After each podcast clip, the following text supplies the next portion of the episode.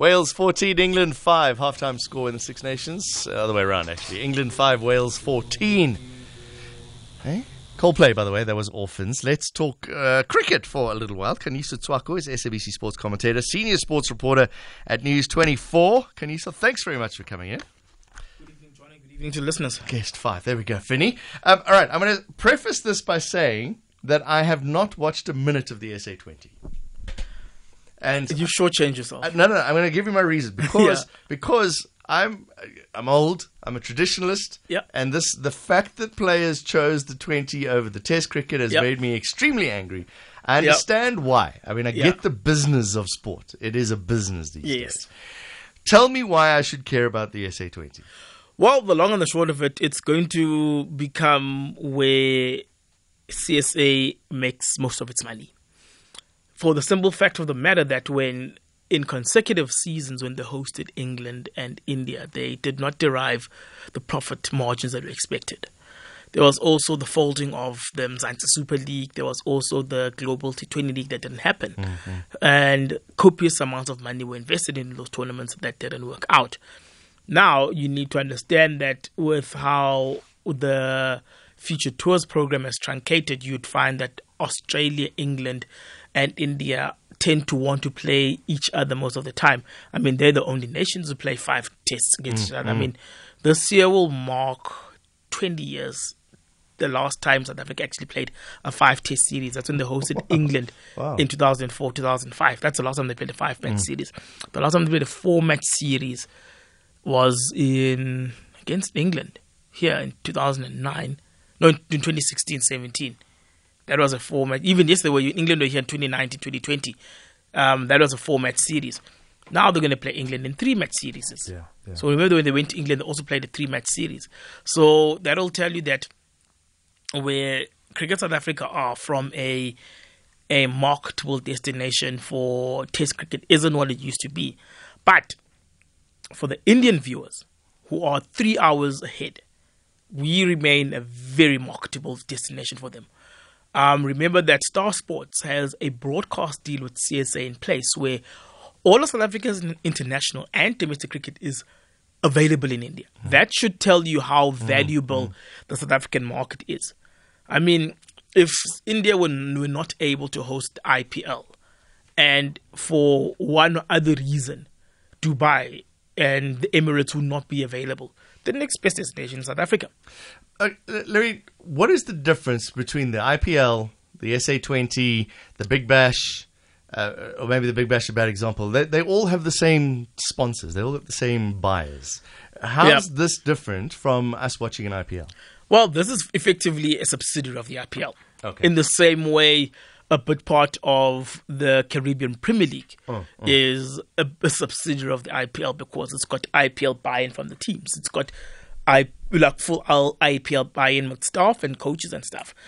In the same way, the US T20 tournament, its name escapes me, is also a subsidiary of the IPL. So where we're going, even the ILT20 is a subsidiary of the IPL because there are particular teams that participate that have IPL buy-in. So effectively now what the IPL has become, the IPL in India is where everyone goes. That's the effective Champions League of cricket. Right. And then the respective tournaments would be your feeder tournaments, where now I think at some point what the IPL has done well is keep the exclusivity of the tournament by keeping India players out there and not playing them outside. But I wouldn't be surprised at some point because the SA20 is the next tournament before IPL. I wouldn't be surprised 4 or 5 years down the line if there's a particular Indian player who needs to get some match fitness in and they don't want that particular player to play Ranji Trophy cricket, which is currently taking place at the moment. They'll rather ship their player off, if especially let's say now they play for Mumbai Indians, for example, since there's MI Cape Town. Yes. They would most probably go and say, let's get you 3-4 games just to get you back in shape. If you are in decent enough shape, then you can come back, then let's say get 2 or 3 games of the Ranji Trophy in, so that by the time the IPL starts, you are in great enough shape Because at the end of the day, I mean, flying from Mumbai to Joburg is one flight. So there's already an ease in travel. There's already an ease in viewing. There's already an ease in conditions. I mean, if there's one thing that India A teams, India does the most, they are... in like the BCI, every other season will send an India A team. They send an India A team for in preparation ahead of the Test series. They sent, I mean, I think they sent 42 players with an entire staff complement. So the BCI and the IPL have a clear investment and they've got clear gains of what they want to get out of South Africa. Right. Now, it is very pertinent for the SA20 and its organizers and CSA to make sure that one, they derive the cricket value out of it. And in deriving the cricket value out of it, also ensuring that they gain the maximum financial value out of it. I mean, the fact that the BBL cut 2 weeks at the top, 2 weeks at the end, to try keep the tournament as short as possible, will tell you about the runaway success of the SA20, because in 4 weeks it was done. Right, right. In the same way, and if you notice, there was a very big influx of English players who, for all intents and purposes, 4 weeks in Australia and 8 weeks in 4 weeks in South Africa is very different to 8 weeks in Australia. Yes, yes. If there's a family emergency, you can fly directly from Cape Town to London in 12 hours. Yeah. But if you're in Sydney... Good luck. Yeah, you're going to have to fly via Dubai. It's going to take you 24 to 48 hours to get home. So financially, it makes sense for South Africa, but also, I guess, for the South African players, because there's those rules about how many South African players have to be on a side. Yes. So here's an opportunity for, you might be knocking on the door of the A side or the Protea side, and it's your opportunity to go, world, and especially India and where the money is, this is who I am. Yes, and I think what where I think CSA would have probably missed a beat, and I suspect a lot of that has to do with the World Cup scheduling. With the World Cup taking place later in the year as compared to Chennai taking part, is that the domestic T20 tournament needs to take place before the SA20. And I suspect that it needs, I think now, because it takes place, the domestic tournament will take place after the SA20. But it should ideally take place at the start of the season. Get that out of the way, because that will then change significantly how the draft is dealt with, how the players then get placed. Because there may be a group of players now who may not have performed well or lived on past reputations in the SA20 and then perform in the domestic tournament, in the same way that the VJ, the Syed Ali Mushtaq Trophy in India is the most important staging point for Indian domestic players, where if they perform in that particular T20 tournament, it then allows them to contest for places in the IPL. Yeah. And that's probably now where the domestic T20 tournament now stands, in that it's now the most important staging point. And what's important for it is that it also has transformation targets attached to it. Unlike the SA20, where there are no transformation targets, where if players of color are able to put in significant performances, the auctioneers, well, the guys at the draft will then look at the numbers and say, okay, this guy can play. And then it stops becoming a political football, because at some point, as successful as the potential of SA20 may be from a financial and a cricketing perspective, at some point it may create a political football in terms of a lack of representation of black players then. Why is the SA20 so successful to get people to the grounds compared to the other tournaments? It's straightforward. It's IPL. It's the IPL branding. People are able to recognize Joburg Super Kings because of Chennai Super Kings. Right. They are able to recognize Paarl Royals because of the Rajasthan Royals, MI Cape Town. So they effectively, you'd find that a lot of the people who are actually watching and actually making the effort to watch the tournament at the stadiums are now making a link between the teams that they support in the IPL and the teams that they hear. So even if, let's say, you are based in Cape Town and you support Sunrisers, you know full well that Sunrisers are going to have two games in the Western Cape. They've got a game in Paarl, they've got a game in Cape Town. Yeah. So you've got the opportunity to watch the closest thing that's available to you in this form. And that's two opportunities. Okay. If you're up here in Joburg, for example, and you're a Lucknow Super Giants supporter, they've got a game in Tshwane, they've got a game in Joburg. You got two opportunities to go watch them. So I think and also the tournament's been marketed very well. And also what the teams did, they took a lot of the PR and media marketing from the mother teams transplanted it here.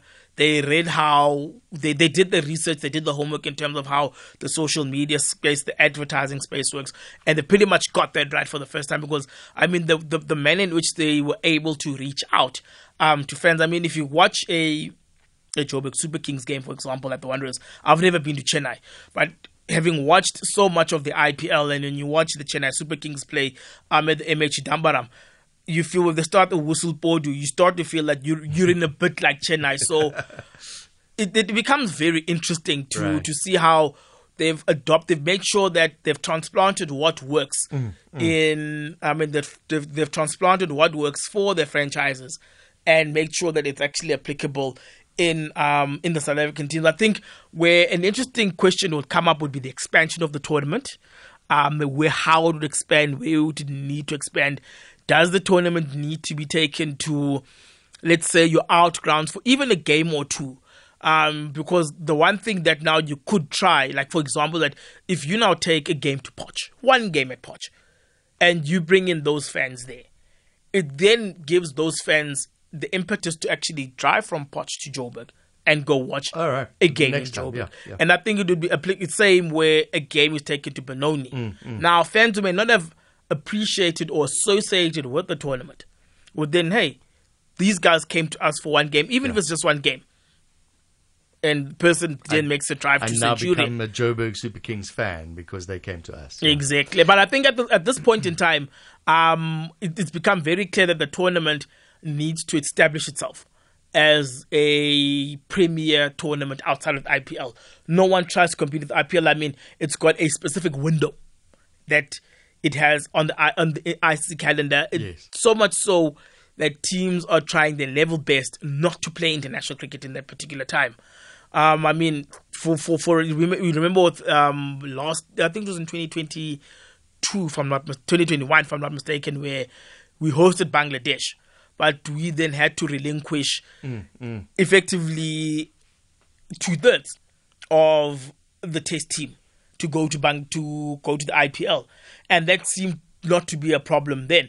But now it suddenly became, and understandably so, it became an issue now because those very same players who went to the IPL are the very same players who need to play in the SA20, and they were suddenly not available for the New Zealand series, whereas there have been instances where this has happened. But I think now that it actually hit home in a test series that South Africa actively needed to play in, now all of a sudden it became a shock, and understandably so. Quickly, Super Kings against the Sunrisers Eastern Cape on the go. Let me update you. Sunrisers scored 204 for 3 in their 20 overs. Super Kings not going to win it. They're 7 for 3 already. They need 198 runs of 97 balls. Is Heinrich Klaassen in? I don't know the answer to that question. I'm just supposed to make it up. Let's have a look. Quinton de Kock, Matthew Bredtka, JJ Smuts, Rajapaksa, Mulder, Klaassen, Pretorius, Maharaj. So if Klaassen still has to bat, most probably the Durban Super Giants will have every hope that they could actually win that game. But chasing 205 in the final. I mean, you have to chase from 10-0 from the get go. Yes, and it's like it's like 350 in a test match. You know that if a team scores 350 in a test match, you already need to make 151 to avoid the follow on. Yes. And that becomes a mental block. Okay, so are we giving it to the Eastern Cape yet, or are we holding on for the Durbans? Look, until such time that Heinrich Klaassen succeeds or fails. I mean, I was at that game on Thursday where he came in and the innings had gone into a bit of a stall. He made 9 of 8, and then teed off in Imran Tahir's over. Him and Vian Mulder to 29 of that over, and then by the time they wrapped up the innings, they'd scored in their last 6 overs. They'd scored 102 runs, and that pretty much became the difference. I could talk to you for days about this, about what the implications of having an Eastern Cape side win a tournament would be. Well, they've done so before, and I think now the case becomes for the Eastern Cape side: do they keep games in Kabeja, or do they now try pull in the East London crowd to give people in East London? Because also East London itself has a very, and I may also be speaking from the heart because I'm also from there. It may become very interesting in that.